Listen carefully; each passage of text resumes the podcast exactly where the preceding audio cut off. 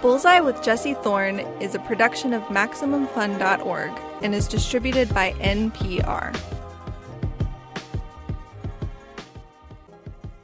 I'm Jesse Thorn. Nicole Holofcener is a writer and a director. She has made some truly brilliant films. She also comes from a show business family. Her mom was an Academy Award winning set decorator. Her stepfather was a producer for some of Woody Allen's biggest films. She'd get to meet all these great movie stars and celebrities, sometimes even go on set, too. So, it's an obvious question. All that time around filmmakers, that's what inspired her, right? Um, no. On the film sets that I was on as a little kid and then later as a production assistant, I was nowhere near the director or the action.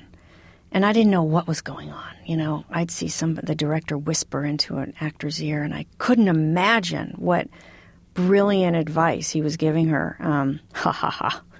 now I know. It's like sit to the left. It's Bullseye.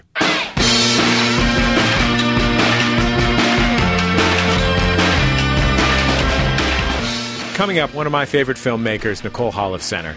In over 25 years of making movies, she's shown an incredible talent at making understated, compelling films with strong, fascinating female leads. This time around, though, she thought, why not try a movie about a dude? I mean, somebody's got to make a movie about a dude, right?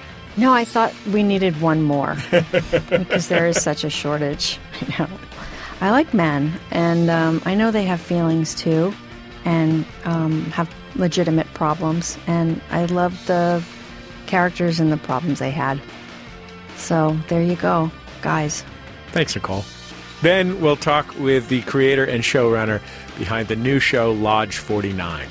It's a funny, weird series that is in part about fraternal orders and secret societies and how, well, how they're kind of boring. It's basically, you know, people who by day are, are working, you know, a, you know, the daylight grind, and at night they can go into the space and be, you know, a knight of the brazen serpent or something like that. And I don't know, I find that very a very human wish to add some grandeur to your life.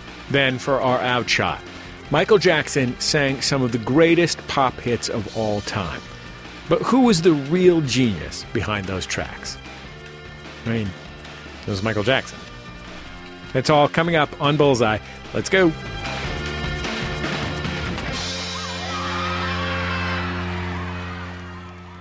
It's Bullseye. I'm Jesse Thorn. First up, Nicole Holofcener.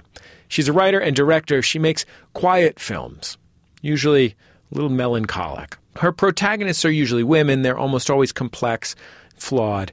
If you haven't seen her work, it's brilliant. She was profiled in The New Yorker recently, and I think this line sums up her films pretty well. Often, movies are about people confronting extraordinary problems and overcoming them. Holofcener's films tend to be about people confronting ordinary circumstances and falling short because they're afraid of getting hurt or of getting old or simply of changing.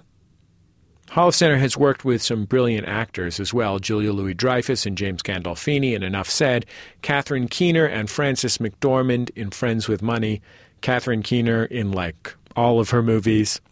Holofcener's latest film was just released on Netflix. It's called The Land of Steady Habits. It's based on the novel by Ted Thompson. And for the first time, her movie centers on a man. His name is Anders. He's a middle aged, retired finance guy, played by Ben Mendelsohn.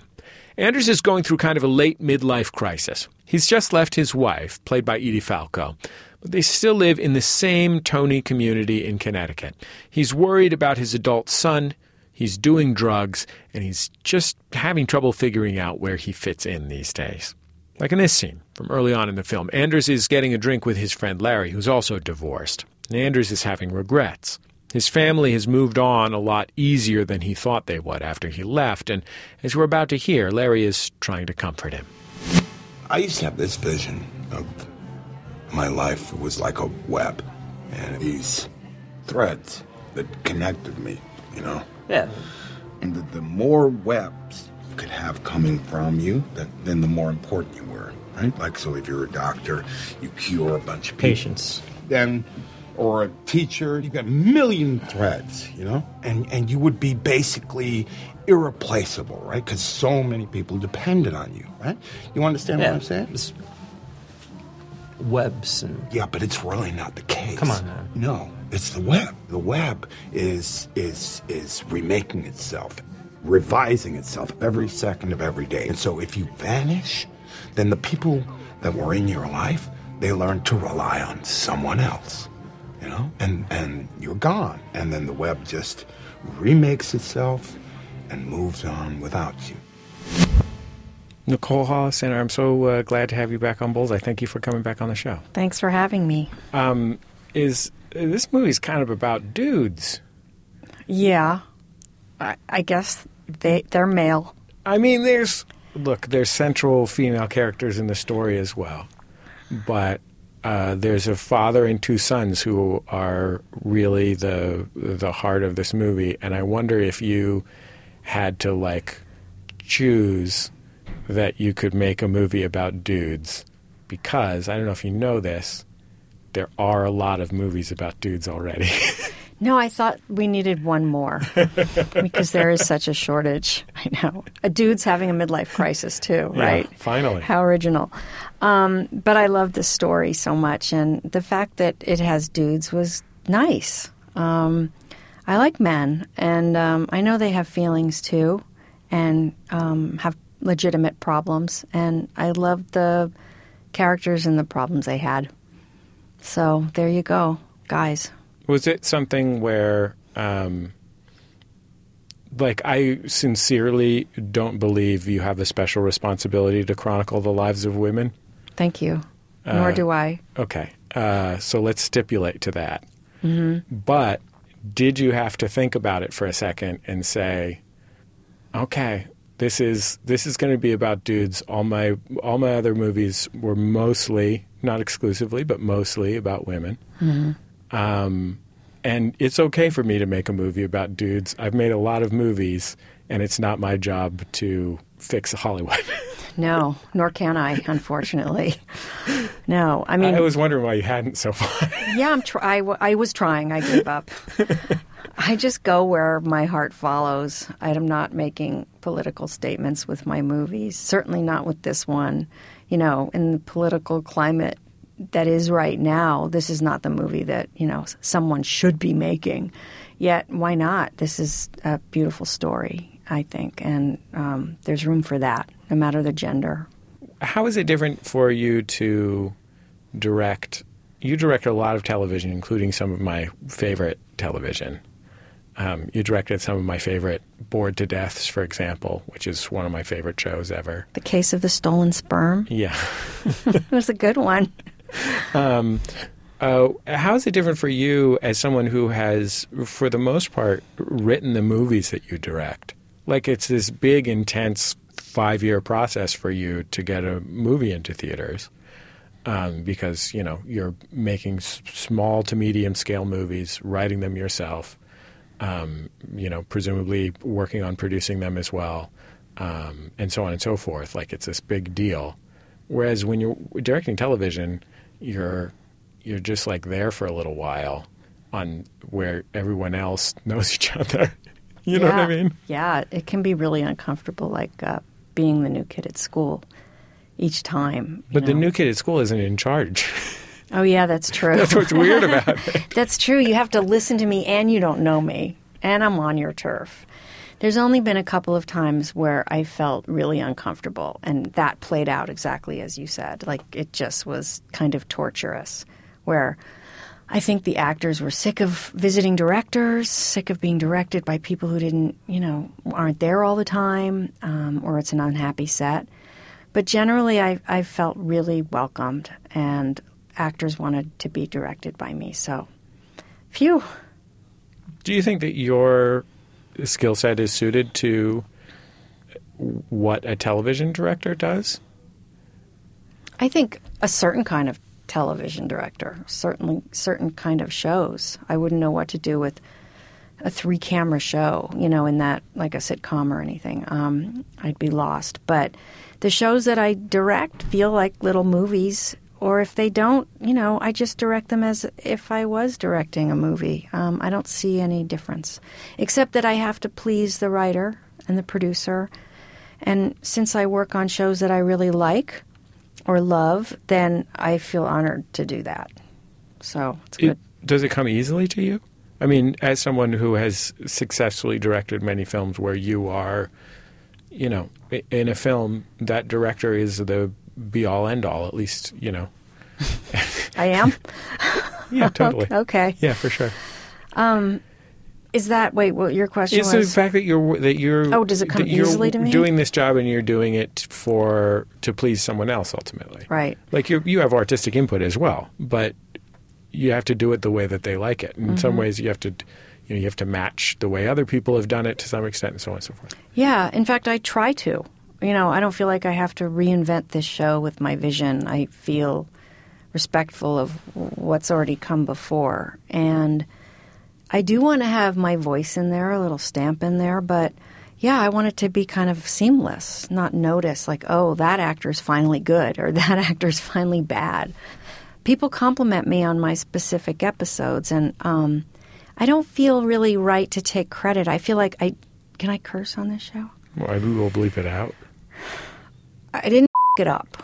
You know, if I don't screw it up, then I've done my job. You know, I if I did a good job, that's even better. But um, yeah, I, it's you know, it's different to want to please somebody else. Yes, but and so it's more like a job in that respect. Like I can't overrule anybody's taste. I can't always rely on my own taste. Um, but so far, people have wanted my taste. They've wanted, they've trusted me enough, mostly, to do it. And you know, it's a it's a great job. I make good money um, in residuals, and meet actors I would never meet or DPs that I might want to work with. You know, it's uh, it's better than sitting you know in my house writing forever. Do you find yourself when you're working on television doing more asking rather than telling? I mean, I think I presume that when you're on a movie, especially when you've written it, and someone says, "I don't, I'm not sure what this is," you're the one who knows. I should. I hope. Sometimes I don't, but right on a TV show, um, yeah, I might say. So, how would you react in this? You know, and what come what came right before this, or what about this character should I be aware of? Yeah, um, and then I tell them. Have to tell at some point.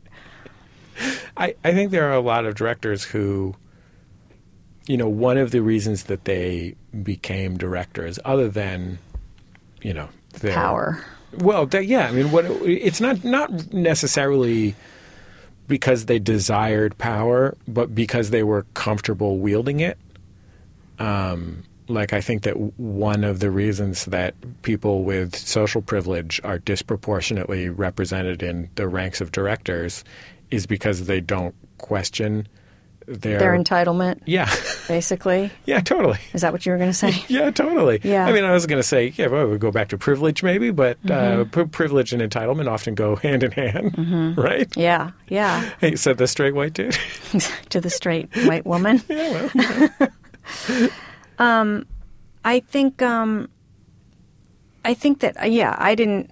I'm more comfortable directing than I am sitting right here, not right now, talking to you. I'm more nervous right now, imagining that this is going to be on the airwaves and the sound of my voice and all that crap. Um, but when I'm directing, of course I get nervous, and of course I make mistakes. But it really feels like I'm in the right place. I'm utilizing all of the creativity that I have that I want to express. It sounds corny, but it's true.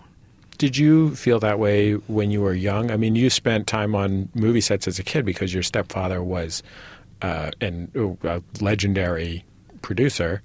Um, did you look at that and think this is something I want or something I could do when you were a teenager or whatever? Um, no, on the film sets that I was on as a little kid and then later as a production assistant, I was nowhere near the director or the action. And I didn't know what was going on. You know, I'd see some the director whisper into an actor's ear, and I couldn't imagine what brilliant advice he was giving her. Um, ha ha ha. now I know. It's like sit to the left, sit up straight. Um, so I didn't know what really directing was, or it, it didn't occur to me that I could do that at all. So, how did you come to believe that you could? Because I think at some point you have to believe that you could in order to actually do it, right? Yeah, isn't that crazy? I wonder what made me think I could do it. Um, I directed a short at NYU that um, was probably one of the worst times in my life. I, I mean, making the movie, I was so in over my head that I, I literally wished I would get hit by a car. Um, I was so anxious. I was really like one of the first times I felt serious anxiety. And then my producer, who was in over his head, was throwing up in the bathroom. And the movie cost too much money and took forever. Um, and then I thought, okay, I'll be a writer. And then I started writing a bunch and went to Columbia grad school for writing. See? But they make you um, uh, direct videos. And so when I was directing the videos, I thought, okay, I'm better at this now. I, I like this. And they turned out well, so I thought, okay, I'm going to try directing again. You grew up part in New York and partly in Los Angeles. Yes. And you moved from one to the other when you were like 12. Exactly. I cannot imagine a time in my life when I would less like to have a disjuncture that big. Yeah, that was rough. Um, was my choice. Although at the time I was in with a bunch of mean girls um, when I was 12 in New York City, and I seemed to be drawn to mean girls. I was when I was younger. Were you cool?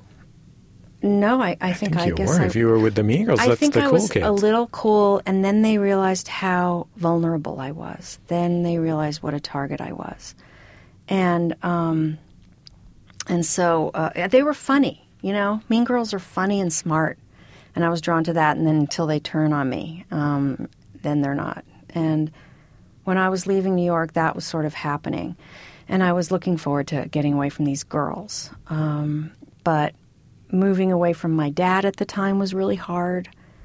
He lived in, you know, near the city and of course I, you know, was drawn to more mean girls and then I got bullied in my new school. And eventually I found some real good friends. But yeah, I had long hair down to here.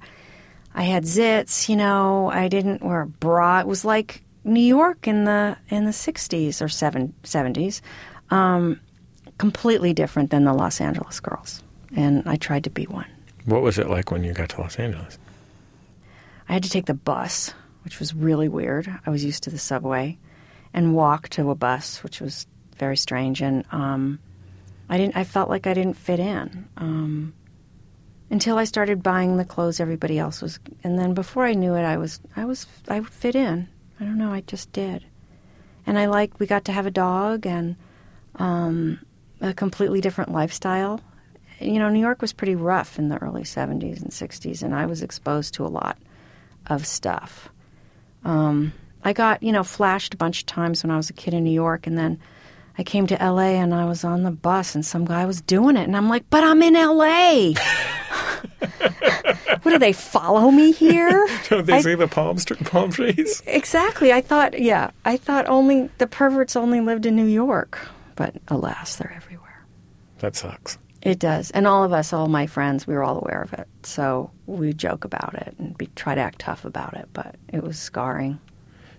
Did you have to be tough about stuff in general? Did you have to have that kind of toughness just walking Oh, around? in That kind York. of like eyes up. You know what I'm talking about? Absolutely, especially in New York. I mean, I took the subway when I was like eight with my my sister, and um, so we were hyper aware and vigilant and acted tough until, you know, we got threatened, um, and then you know we were puddles of tears. Um, but I, I think I still act tough. I think people think I'm tough, and I'm so not tough. I uh, my feelings get hurt just like everyone else's um, or more, I like to think, or it feels like I do. Um, but that I have a kind of gruff, blunt um, exterior that doesn't really, well, you know, it is a part of me, but so is the other. Do you think that's partly because um, show business is very unforgiving, and if you are a sensitive person, you'd better have a gruff, blunt exterior because otherwise, the you're gonna die from all the people telling you exactly what's wrong with the things that you created that are most important. I know. No, that's where I turn into a puddle of tears. But um, Yeah, this is a very tough competitive business. I've had, you know, been destroyed emotionally a million times, and um, and I'm one of the lucky ones. So just imagine. And also, it's just part of my personality. I think it's part of my humor is that I can be kind of blunt and outspoken, and it makes me seem like I'm a tough girl. Um, and then I find out I'm hurting someone's feelings, and I'm not so tough. I'm just an idiot. Is there a time that you can tell me of a time that you regretted something that you were being having uh, tough girl, blunt outspokenness about? I was probably telling somebody that I didn't know that they had bad breath. because I'd want someone to tell me. Or, you know, I've accused someone I barely know, like, did you fart? And um, because I just, I like I like talking about things that we all know about but don't talk about. I have that kind of thrill. And I'm sure I've offended people, especially with the breath thing. I mean, that's like a big part of your movies, not bad breath specifically, although there is some chewing sounds talk in, in the new movie. There isn't bad breath in um, Friends with Money. Yeah. There's, there I go. Yeah. But it's obvious that you get such a kick out of airing something that is supposed to be an intimate secret. Right. Yeah, I mean, so much of Friends with Money was about that for me. It was it was exciting in that way. I like to ask if I'm sitting with a close friend and they're talking about a good job they just got, I might say, "Oh, how much are you making?" And to see the look on their face, um, like, is it safe to tell you? What will you think of me? And I often just tell someone what I'm making because I know they want to know. And I'm either thrilled or ashamed or embarrassed, but that's what it is. Um, yeah, I, I don't think, I think people have too many secrets. People are too ashamed in general, including myself. We'll continue my conversation with Nicole Holofcener after a quick break. She'll tell me why she isn't really interested in making movies about people who are likable. It's Bullseye from MaximumFun.org and NPR. Support for Bullseye and the following message come from Squarespace. If you're ready to start your new business, get your unique domain, and create a beautiful website with help from Squarespace's 24-7 award-winning customer support, head to squarespace.com slash bullseye for a free trial. And when you're ready to launch, use the offer code BULLSEYE to save 10% off your first purchase of a website or domain. Think it, dream it, make it with Squarespace. Hi, I'm Daniel Alarcón, host of NPR Spanish language podcast Radio Ambulante. We're back with a new season with 36 stories from all over Latin America and the Latino community here in the U.S. From one of the most controversial trials in Puerto Rico's history to the Venezuelan migrant crisis. Listen to Radio Ambulante on the NPR One app or wherever you get your podcasts. Hi, I'm Biz. And I'm Theresa. And we host One Bad Mother, a comedy podcast about parenting. Whether you are a parent or just know kids exist in the world, join us each week as we honestly share what it's like to be a parent. And then that's how my day starts. Yeah. Come on. I'm so sick of it. when is that going to be over? Like, I want it to stop. Theresa, you're hurting my ears. I mean, that's it. Yeah, no, I that's. just hate it. Yeah, I don't blame you. It sucks. It really sucks. So join us each week as we judge less, laugh more, and remind you that you are doing a great job. Find us on MaximumFun.org, on Apple Podcasts, or wherever you get your podcasts. Welcome back to Bullseye. I'm Jesse Thorn. Right now, I'm talking with Nicole Holofcener. She's a writer and director. Some of her films include Friends with Money and Enough Said. She's also worked on TV shows like Parks and Recreation, Orange is the New Black, and Sex and the City. Her latest project is a film called The Land of Steady Habits. It's out now on Netflix. This movie, uh, uh, The Land of Steady Habits, is about substantially parents' relationships with their children. Mm-hmm. I found that it terrified me. As it should. yeah, I understand. Terrifies me too. Was that part of what resonated with you when you read the novel? The kind of terror of not knowing what your children would be and, and not being able to control it? Uh, I think so. Yeah, consciously or unconsciously. That's. I mean, I worry about my 20 year old twin boys all the time. Um, and it's a real lesson to let them be who they are and to try not to worry and to stay out of their hair. Um, you know, the drug years are really scary. Um, whether they did drugs or not, you know, you're just in terror. Um, and they lie and do all the normal things. Um, but these characters, I guess, were kind of um, a mother's worst fear, one more than another. But, um, you know, Preston's character is really like he goes to Northwestern and then he lays on the couch. I mean, that's, that's a really scary prospect. Let's hear another clip from my guest, Nicole Holofcener's new film, which is called The Land of Steady Habits. Anders is the protagonist of the film, and in this scene, he's hanging out with Charlie, who's the teenage son of some family friends. They're both getting high, and Charlie just talked about how he doesn't understand his dad. Anders starts talking about his own son, Preston. You know why? Because when he was a kid, he had this big, floppy bear. It was like a big saggy, shitty bear.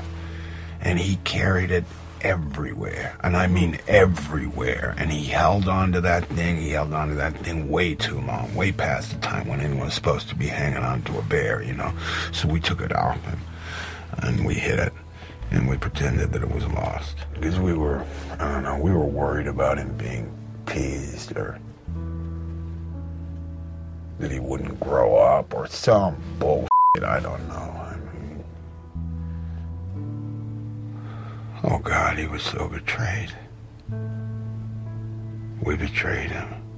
He was devastated. He was heartbroken. What a stupid thing to be a parent. It's sad. Yeah. Yeah. That Ted Thompson, he's a good novelist.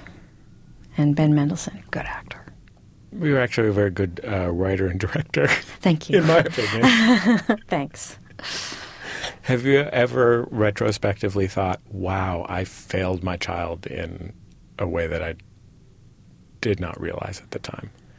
Um, I mean, sure. I don't think anyone fails their children on purpose. No, of course not. I'm sure, and I'll find out more as they get older and angrier, and we start having therapy sessions together. Um, certainly, I will learn more, and um, I have to accept that. You know, I, I want to be a perfect parent. I never want to hurt my kids, and to find out, you know, you who are supposed to protect your child has hurt hurt them is just um, really horrible feeling. But we all make mistakes, and that you know I've made some. I'm sure. Do you worry about whether you're doing the right thing as much as the characters in your movies do? Oh, gee. Um, yeah, I suppose I, I, I am aware. I worry if I'm doing the right thing. Yeah, right. Not not as much. I mean, you know, the character that Ben Mendelsohn plays. You know, he makes a lot of mistakes. He's not doing the right thing. I'm not drawn to those kind of mistakes. Thankfully, I think I have a better head on my shoulders, but that doesn't keep me from you know being insecure about how I behaved somewhere, what I said, or what I'm saying right now. Whose feelings am I going to hurt, or whatever? Yeah. Your movies have such sympathy for people who are making mistakes. There isn't anybody in your movies who isn't making mistakes for the most part. Mm-hmm. Like, there's no, uh, you know, there's not a lot of Herculeses in your movies.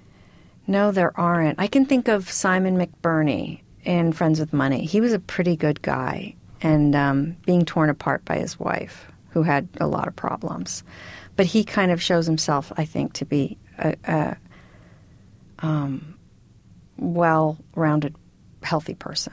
Are you like constantly making a list in your head of uh, Catherine Keeners and Edie Falco's and James Gandolfini's? Julia Louis Dreyfus. These people that uh, can do can do jerky, mean little things, and you still just want to give them a hug. Yeah, and a lead in a movie. Yeah. Yeah, I mean that's what land, the Land of Steady Habits. You know, Ben Mendelsohn plays this kind of somewhat reprehensible person, really selfish, narcissistic, insecure, ashamed, lonely person who makes bad mistakes and you know, when I was casting the movie or thinking about who I wanted, I felt like he had all of that in his face. He could have all of that in his face. He's such a good actor.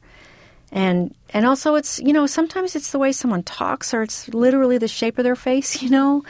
Like Catherine, um, I don't know, everything she says and does makes it more interesting to me than most actors. So, um, She's really funny. Like Yeah. can really nail a joke. She kind of has a little bit of sad eyes, yes, absolutely. and so everything is colored a little bit by the sad eyes. Which I love.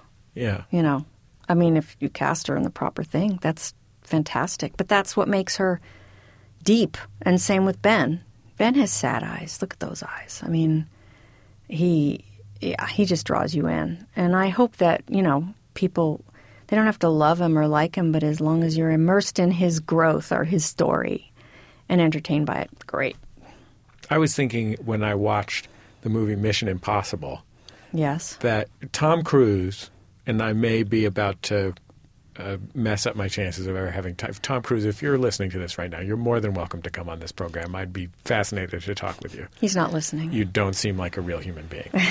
uh, but I know you are. I know you must be because I believe all people are. yes Um, but like it, Tom Cruise in that movie, like he's superhuman, right? I, i've never And- seen okay, one so you you should watch it. It's a totally great movie. yeah Um, but he's superhuman in it, and he's absolutely credible as superhuman because of his astonishing and apparent certitude.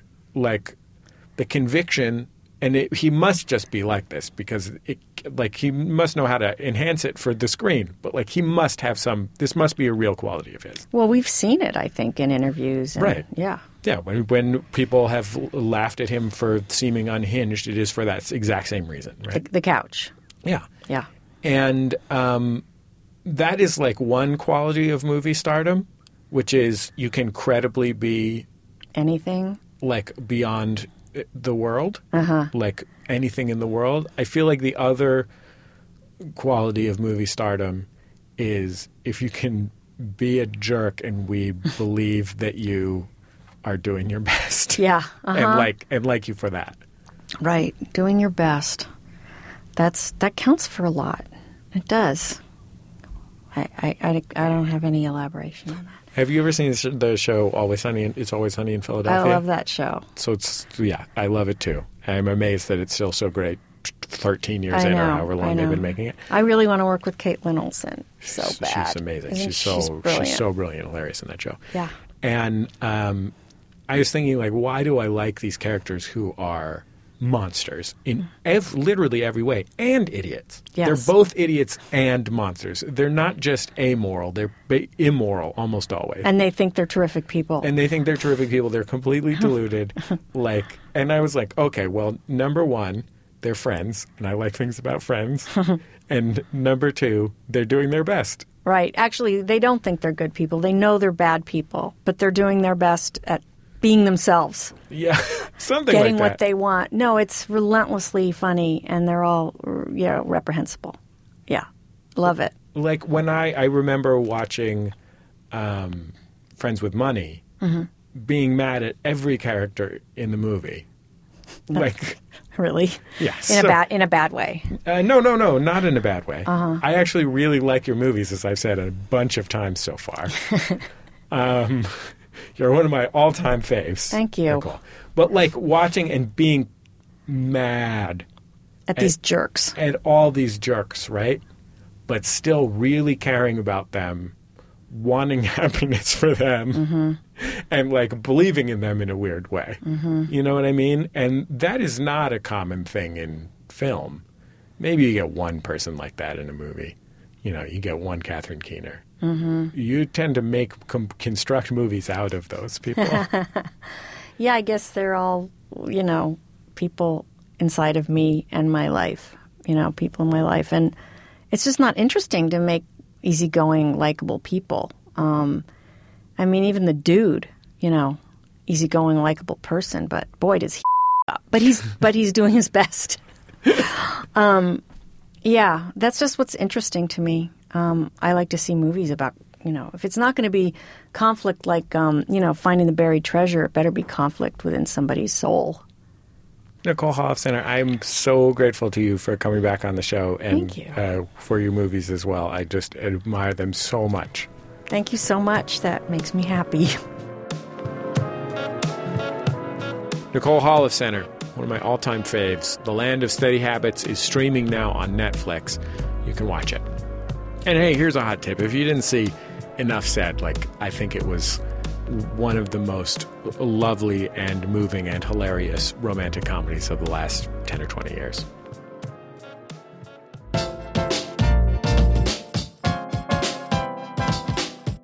It's Bullseye. I'm Jesse Thorn. Have you heard about this show, Lodge 49? It's new, it's on AMC, and I am pretty into it. It's about a guy named Sean Dudley who goes by, appropriately, Dud.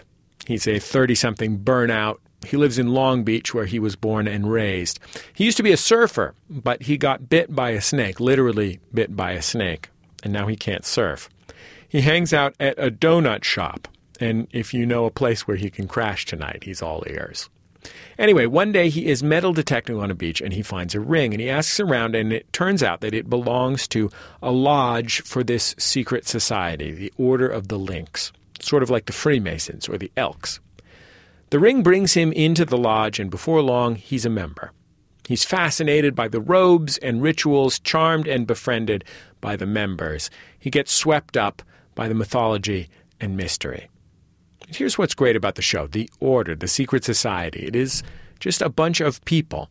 Most of them are about 20, 30 years older than Dud. They rent out their throne room to a bingo club. The plumbing drips a little bit. It's been a very long time since they've had a new member. And when you're watching the show, you're constantly asking yourself is fate intervening in Dud's life? Or is this just luck, happenstance? I talked with Jim Gavin, the show's creator, and Peter Ocko, who is a television veteran who was showrunner and executive producer of Lodge 49. You'll hear from them in a second. But first, let's listen to a little bit from the show's pilot. Dud's truck just ran out of gas just outside the lodge, coincidentally. And he just found that ring, so he decides to walk across the street and return it. He knocks on the door, and he's greeted by Ernie, played by Brent Jennings, an officer at the lodge. In this scene, Dud asks Ernie about joining up. I hate to admit it, but someone asking to join is a rare event these days. Really? Our membership's been declining for years. Maybe this is a good sign. We need to get younger. I'll just need your contact info. Oh, yeah. Yeah, absolutely. Okay.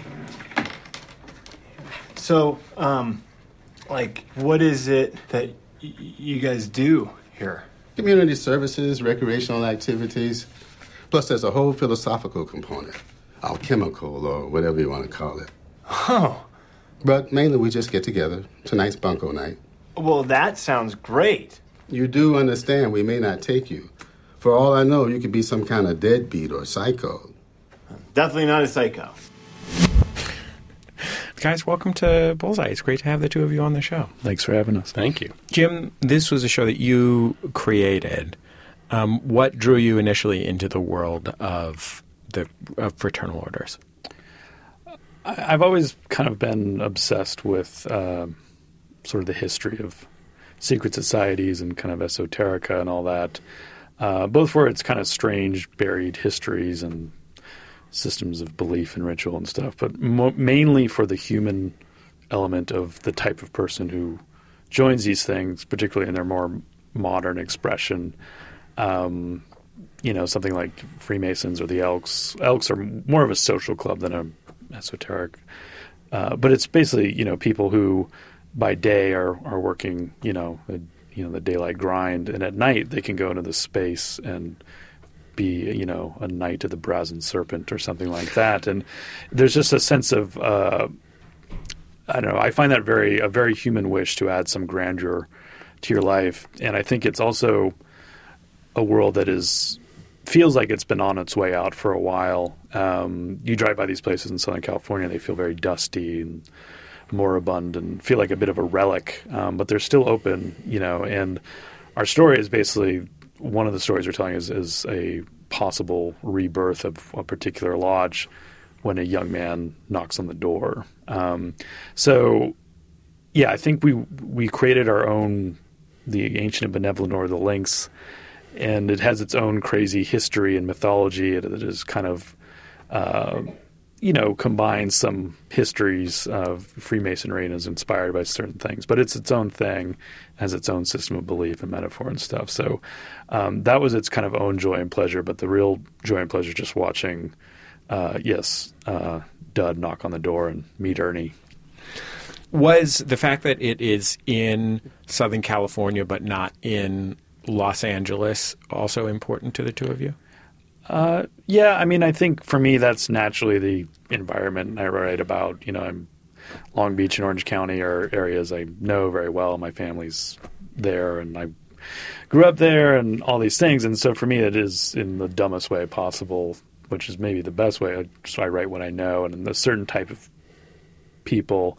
Um, and I think one thing about Southern California, the setting, is that and we try to capture this in the show, is that kind of sun-baked, almost oppressive sunlight um, versus the very the interior of the lodge, which is dark and dim and cool, and has the feeling of a retreat from like the daily grind.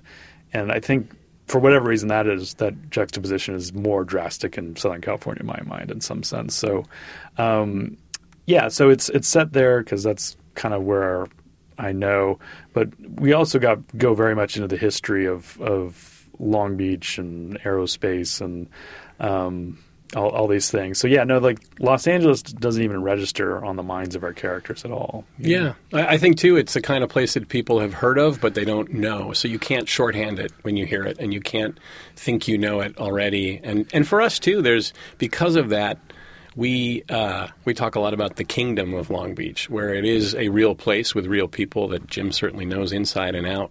But it's also this uh, to the idea of being the you know the brazen knight. You there's a place where things can happen which aren't necessarily something you'd see in you know straightforward daylight. Yeah, yeah. The the light in Southern California is, is unique, and I'm not the first person to note this, you know. And I, I, you know, I feel it every time I'm gone for a while. When we were in Atlanta shooting, I was gone for probably, you know, like three months, and I just remember just entering, you know, getting out, of, just stepping out of LAX. I was, the light is is does have this. It depending how you're feeling personally, it can either be the, the a gift or or like an almost oppressive thing. And uh, Long Beach on top of that, I think has an even partic- more particular light that I that I feel, um, and we were able to, I think, capture that in some moments because we do we did shoot there for a couple weeks. Um, yeah. Yeah, I mean, for us, the moment of sort of stepping out of the dark lodge into the light and then seeing it, and it's just too bright, and you have to shut the door and go back. It's, it's, uh, it, you know, it's the experience of being in a hole in the wall bar and coming out. It's, it's, it's not the idyllic you know, paradise light. It's the opposite. It's this kind of, you know, you'd rather retreat. Yeah. More with Peter Ocko and Jim Gavin after a break. Stick around. Their show Lodge 49 is set in Long Beach, California. Jim Gavin was born in Long Beach. Coming up, some extremely Long Beach specific questions. It's Bullseye from MaximumFun.org and NPR. Support for Bullseye and the following message come from Starbucks. Introducing new Starbucks Plus Coffee K Cup Pods, the coffee that keeps up with you. With twice the caffeine compared to one pod of Starbucks K Cup coffee, it's an extra boost to help you make the most of your day. Available in Starbucks blonde, medium, and dark roast K Cup pods for the rich taste you love. Look for new Starbucks Plus coffee where you buy groceries. Hi, this is Peter Sagal. For 20 years, Wait, Wait, Don't Tell Me has been making fun of the news with comedians and celebrity guests. We got silly limericks, we got terrible impressions. If you think the news is a joke, wait till you hear our show. New podcast episodes are available every Saturday. Hi, I'm Allie Goertz. And I'm Julia Prescott, and we're the hosts of Everything's, Everything's Coming, Coming, Up, Simpsons.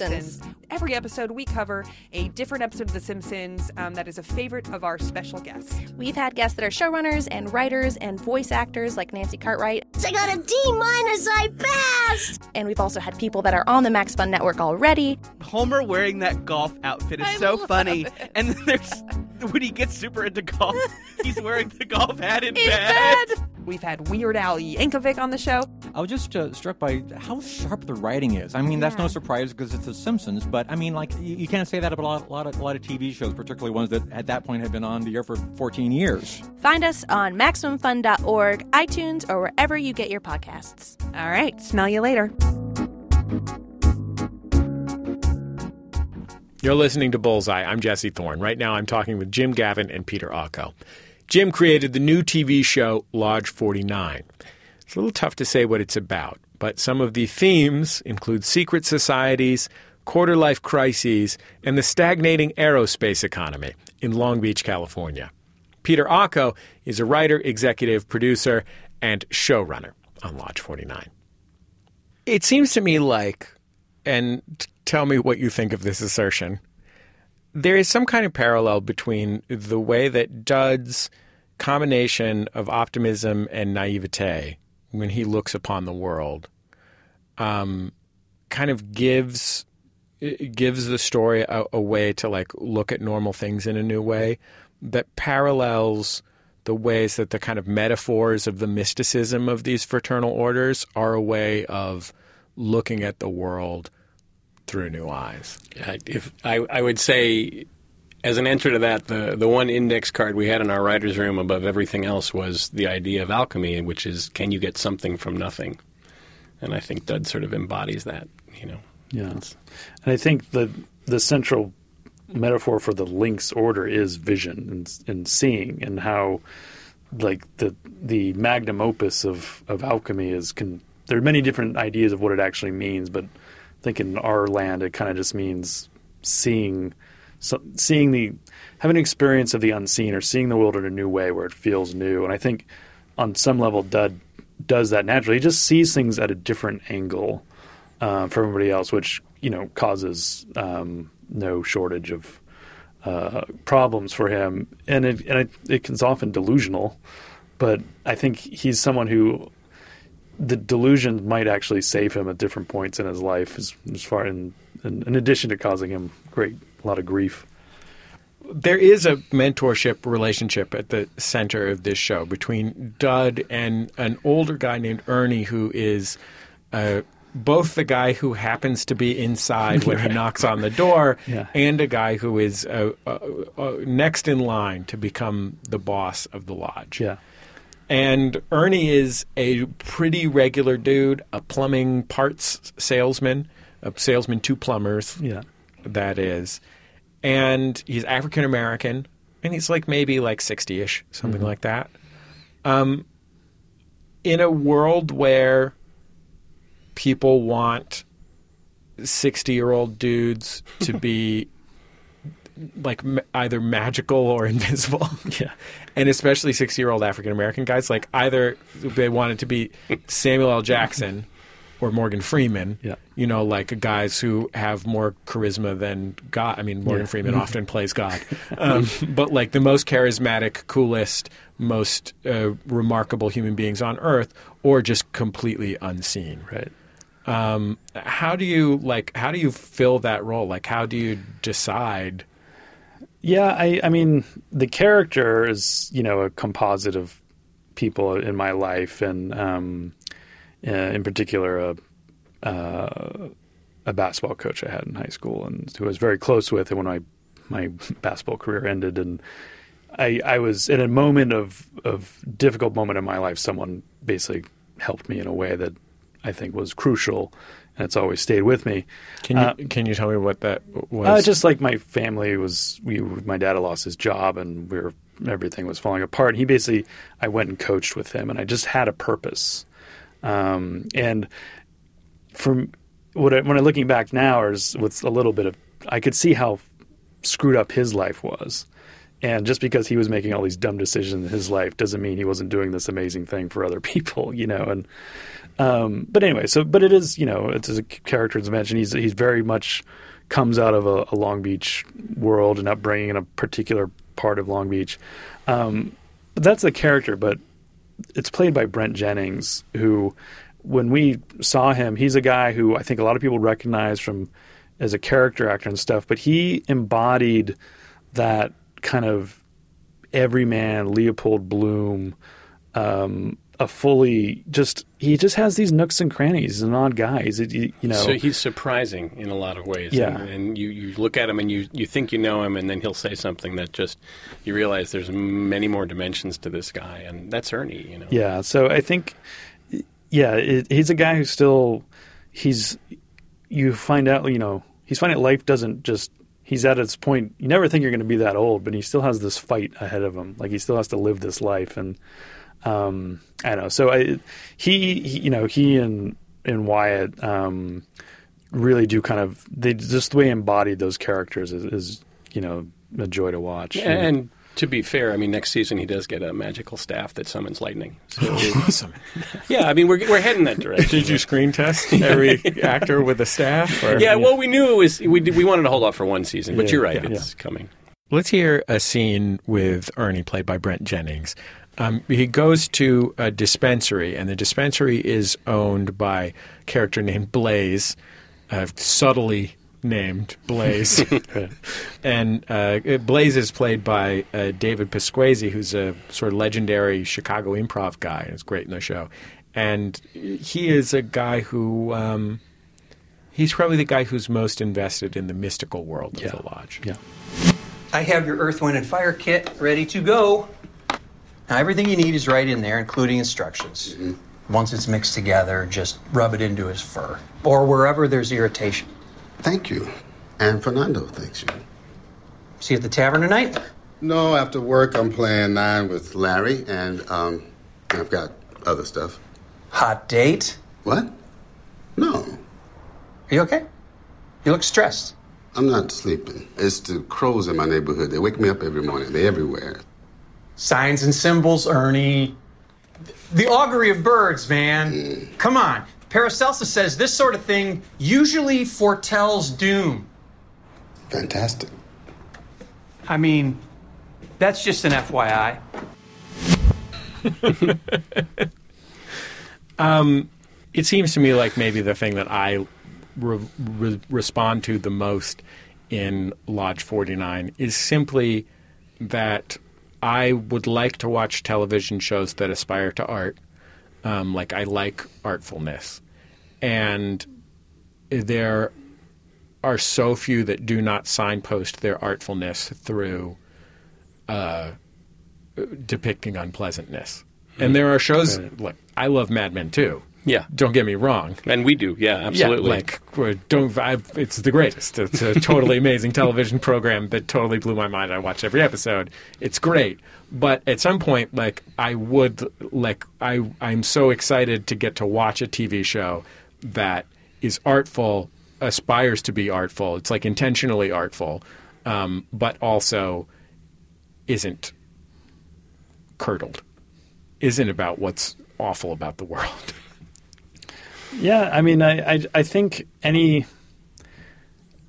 It's kind of dishonest either way. Like a, a straight, something that's so just all jokes and rah rah doesn't feel true, and something that is so, and this is what I feel mostly intelligent, so battering and bleak, um, that on some level is is a pretense in its own way, and that. And, the way I understand life is, um, and during some of my darkest moments, I've I've had some of my biggest laughs and some of my most happy moments. Uh, there's a shadow of melancholy, you know, and um, it is a challenge to, to depict that. But I, I think that's where you know we we ha- we love it, you know, that um, we can move through uh, different moods in a way, um, and not rely, you know, on uh, you know a dead body on the floor. Although you know we'll get there eventually. But Yeah. um, uh, you know, yeah. So it's it's I, I don't I don't know. I would wouldn't say I'm an artist or anything, or you know what. But collaboratively, I think there's a level of uh, trust in what we're trying to do and the detail in it that um, I, I don't know. The word I like is offhand. Like I think some of our biggest moves are kind of offhand. You know, it, I hopefully it's a show that rewards a second viewing because you'll see you'll see things in the background and setups and stuff that you may have missed the first time. Signs and augurs. Yeah, yeah, yeah. No, I, it's and it's thrilling to be mistaken for art, uh, and I and I and I think for us, um, you know the guiding light is always what what makes us happy, like what makes us giggle, um, and letting the characters kind of lead instead of feeling like we're trying Yeah. to fill a formula. And the other thing is uh, between you know like Brent, um, Wyatt, uh, Sonya Cassidy who plays Liz, who's a huge figure on her show. Um, uh, David, Eric, and Linda are kind of really. They all have a unique kind of. They do have a comic sensibility, um, even though they've all done many different types of things. Um, but that the, their sensibility is particular to the character in a way, um, and that's just really fun to write write to. You know, so. Okay, Jim, you are in part from Long Beach. I think you spend a lot of time in, in Orange, Yeah, California. Um, I have uh, both the producer of this show, Kevin, and our production fellow, Chewy, are from Long Beach and have lived in Long Beach. Okay. Um, they're both graduates of CSU Long Beach. Okay, as is my sister. Okay, so congratulations to all the congratulations to all the waves. Is that what it is? Uh, 49ers. 49ers. Okay. Um, that was a trick question right there. well done, Jim. Uh, here's your Long Beach questions. This is like a lightning round. Where in Long Beach did you have your first drink? Uh, in Long Beach would be Murphy's, I think. On I'm not proud of this on Second Street. I knew um, the bar guy bartender there, Andy Horn. If you're listening, I feel like you, You were you were ten. Yeah. You having described already a bar, des- uh, just a design for a bar that moved you to tears. That was like you calling yourself out. Yeah, yes, yeah. Enjoy a drink. Okay, uh, what's the best place for tacos? Um, and be aware that I'm worried. I don't know for sure, but I'm worried this is a test of some kind. Okay. Um, I can't say it's the best. My favorite place to get a taco is Coco Reno's. Um, one because I used to live near it, and it's a just very cozy place, and you can take it into the order into the bar next door. Um, and they they, they, I, they do Again, you're calling yeah, yourself out. Yeah. So um, I'm I'm a little out of. My sister lives in Long Beach, or one of my sisters, and she's probably more up on the contemporary taco uh, scene. Um, My notes here say that if you had said "Holy mole," that I should end the interview because you're a fraud. okay, great. So you're Well safe done. from Yeah. that. Do you own a T-shirt from Joe Jost's? Actually, I do as of very recently. Um, uh, one of our It was My producer Kevin is so excited to talk about this T-shirt. He tried to explain it yeah, to me. no, it was a it was a gift. Uh, uh, one of our uh, lovely editors, Sheridan, who was from Long Beach, graduate of Long Beach Poly, uh, she gave me a Joe Jost shirt. So yes, Jim, Peter, thank you so much for taking this time to be on Bullseye. It was really great to get to talk to you about your wonderful show. awesome. Thank you. It was fun. Thanks, dude. Jim Gavin and Peter Ocko, the creator and showrunner of AMC's Lodge 49, respectively. Lodge 49 is in the middle of its debut season right now. You can watch a new episode every Monday at 10 p.m., 9 Central. And if you get AMC, you can also watch the whole first season on the AMC website. I've really been enjoying watching it. Give it a look. Every week on Bullseye, we like to leave you with a culture tip before we go. It's called the outshot. Maybe because Michael Jackson always seemed like a child, it's easy to dismiss his artistry. Not the large scale impact that he had. You can't deny his stardom. In contrast to, say, Prince, it's easy to think of Michael as a naif. MJ wasn't a one man band. He didn't write some of his greatest tracks. One time he brought a chimp to the Grammys. It's easy to think of Michael as an incredible instrument that was being played by others by his dad, by Quincy Jones, whoever. I mean, I had a Michael Jackson doll as a kid, and I thought of him that way. And yeah, Michael wasn't Prince. He didn't write a lot of his songs, and he didn't play the instruments, and he never had that kind of white knuckle control over his art. But for all those things that he wasn't, there is one thing that Michael Jackson still was a genius. We're gonna be starting now, baby. Don't stop till you get that. Don't stop till you get that.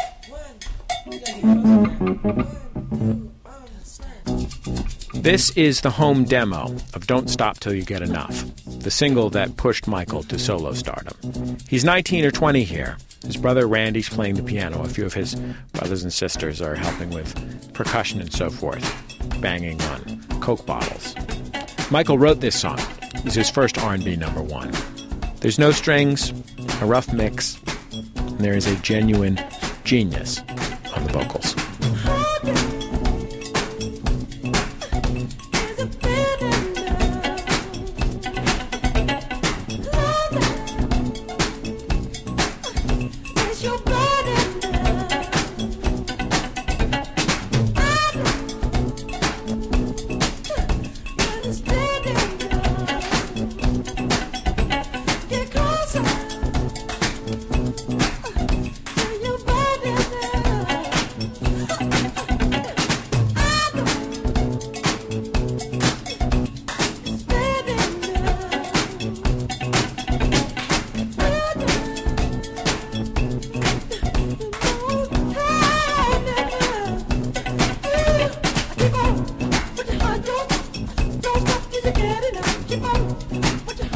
Michael wasn't much of an instrumentalist. I mean, he could bang out a song on a piano if he needed to. He was a singer and a dancer, and he was transcendently brilliant at those things. Justin Timberlake and Usher and Bruno Mars can all sing and dance. They are all brilliant, but they are all tribute acts when you put them next to Michael.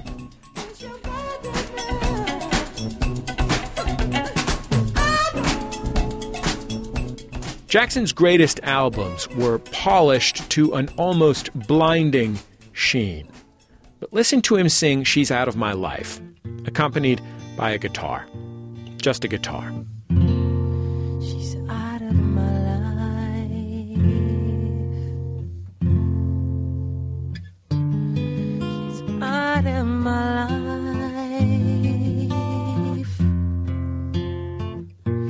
life. I don't know whether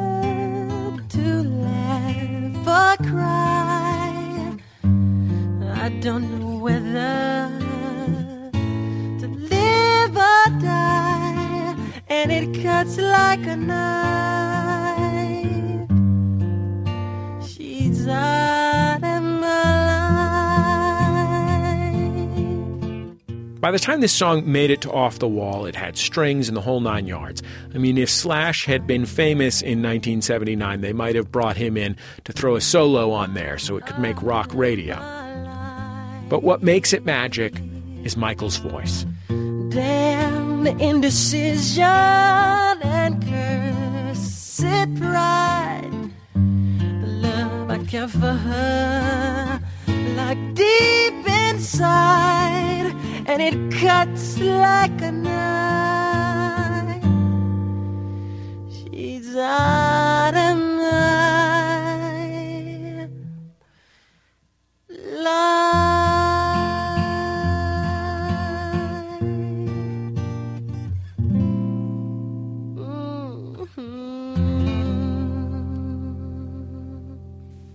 I'll do the verses, then then I'll do the choruses. One, two, three, four.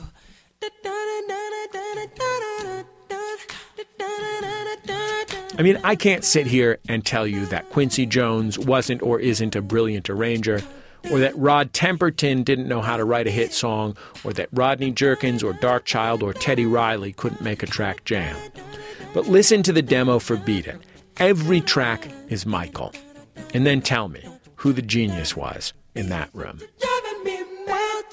it, beat it, beat it. No one wants to beat it,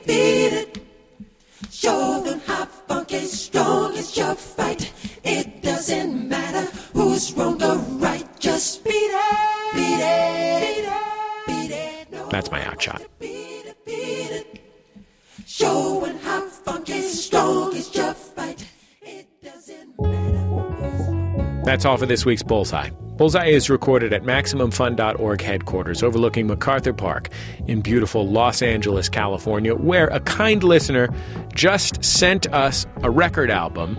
It's by Monk Higgins. It's called MacArthur Park. I, I guess he probably plays the song MacArthur Park, but he is a saxophonist, and there is a gorgeous picture of him in a bright blue suit on a bright blue boat playing the saxophone in the middle of MacArthur Park Lake. Our show is produced by Speaking Into Microphones. Our producer is Kevin Ferguson.